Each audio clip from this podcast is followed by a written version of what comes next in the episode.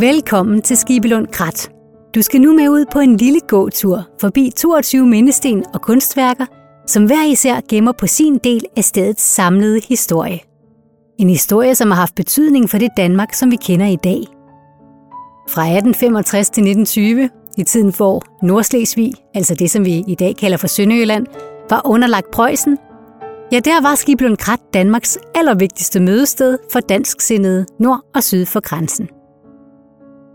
Hvert år på Grundlovsdag mødtes flere tusinde mennesker her for at dyrke en kulturkamp, som var medvirkende til at holde danskheden syd for grænsen i live. Og det var en afgørende faktor, hvis man ønskede at vinde det tabte land tilbage. Men hvad var det nøjagtigt, der skete her i Skibelund Krat? Hvem var forgangsmændene for stedet? Og hvad drev dem til at kæmpe for Sønderjylland og dets befolkning? Se, det er den fascinerende historie, som du nu skal høre. Rigtig god fornøjelse.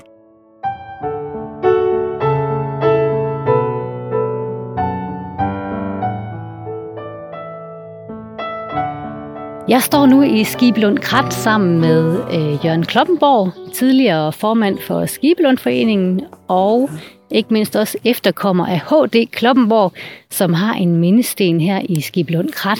Og Jørgen, du har efterhånden fået lavet en del rundvisninger her i krattet. Ja, det er korrekt. Øh, jeg har vist rundt herovre i en 7-8 år, øh, og jeg synes, vi alle sammen har en forpligtelse til at give historien videre. Mange kender jo ikke stedet her, men Skibelund Krat øh, er jo kommet op og stå, kan man sige, som mødested på grund af de der tre historiske begivenheder, vi faktisk har haft i Danmark. Vi har jo den nye grundlov, vi får i 1849. Det gør, at vi begynder at holde nogle grundlovsmøder rundt i landet, og så lidt af højskolebevægelsens historie med Røding Højskole, Askov Højskole.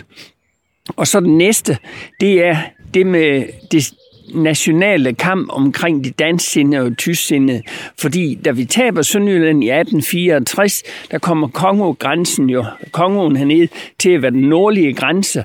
Og så er det rigtig mange sønderjyder, der elsker at komme her til Skibelund Krat, som er et folkemødested, sådan at man kunne komme her og udtrykke sin undren over, at preusserne sådan var ikke onde i den forstand, men alligevel fortrængte nogle danssindede ønsker.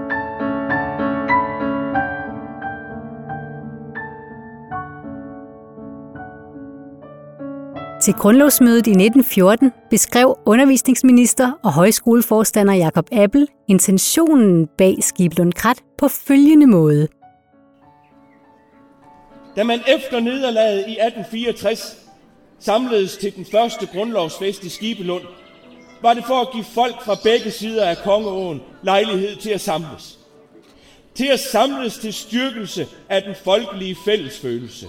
Trods det skæld, der var sat ved den nye statsgrænse. Og man ville også slå til lyd for frihedens bevarelse. Fordi man indså, at det ikke er heldigt, at der kastes skygger over et lag af vort folk.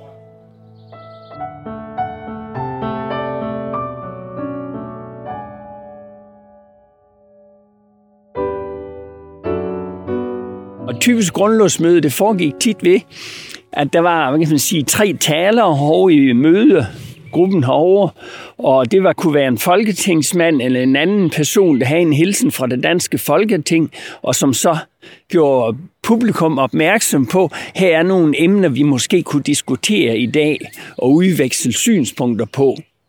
En anden øh, taler var med ofte fra højskolebevægelsens side, det var så Asgaard Højskole, og øh, sådan en tredje, det kunne være en gæst syd for Kongeåen. Det kunne være i Nordslesvig, det kunne være vedkommende boede i Sydslesvig.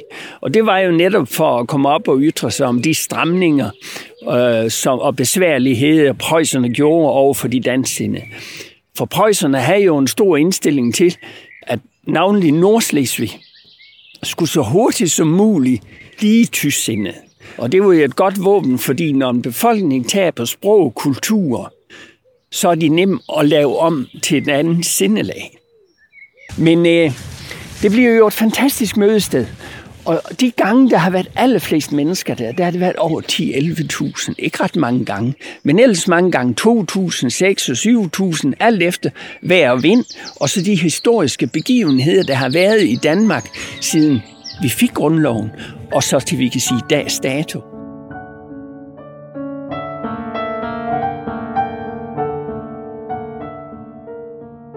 Skiblund Krat blev altså hurtigt et kendt nationalt mødested, hvor dansksindede fra begge sider af grænsen mødtes omkring grundloven, omkring aktuelle politiske spørgsmål og ikke mindst omkring det at være dansk. Aviserne skrev flittigt om den store opbakning, som der var omkring stedet. I Kolding Folkeblad kunne man for eksempel den 5. juni 1906 læse. I Skibelund var der mødt ca. 5.000 mennesker. Der solgtes 4.400 billetter. Der var stor trængsel på festpladsen. Nogle redede sig ud af den ved at sætte sig op i trætoppen.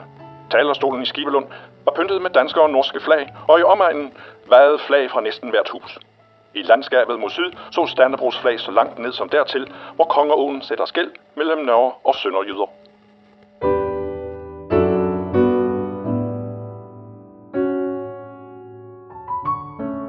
Lige siden 1865 til i dag har Skibelund Krat lagt scene til mange sociale og politiske arrangementer. Det er blandt andet mindestenene, som gør stedet her interessant, og som minder os om vores forfædres store bedrift. Men hvordan opstod traditionen omkring mindestenene egentlig? Hvis du ikke allerede står der, så vil jeg nu bede dig om at finde J.C. Lindbergs Sten oppe på bronzealderhøjen til venstre for hotellet.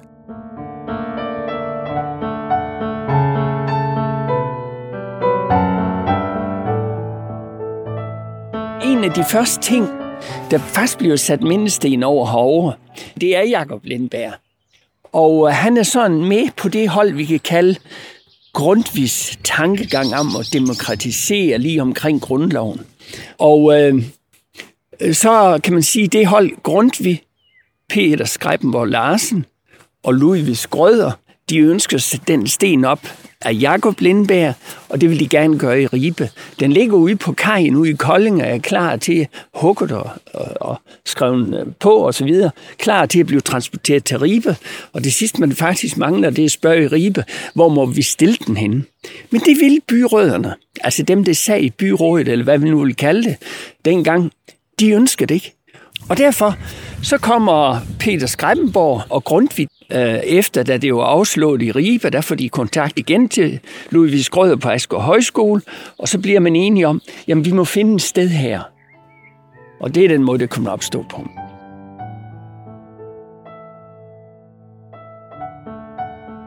Efter indvielsen af J.C. Lindberg Sten i 1969 fulgte, som du kan se, yderligere 21 sten og Skiblund Krat forvandlede sig til den monumentpark, som den er i dag. Hvis du er interesseret i at vide noget om de enkelte sten, så kan du læse om den i Visit Vejen-appen samt i brosyren, som du finder inde på hotellet, eller ved skiltene nord og syd i krattet. Nu vil jeg invitere dig hen til mindestenen over en af de mest fremtrædende personer her, nemlig højskoleforstanderen for Askov Højskole, Ludvig Schrøder – her kan du høre om højskole- og efterskolebevægelsens betydning for de dansksindede nordslesvigere. Imens du går derhen, kan du tænke over, hvad det betyder for dig at være dansker. Hvad holder du af ved den danske kultur? Og er der noget i det danske samfund, som du gerne vil ændre i dag?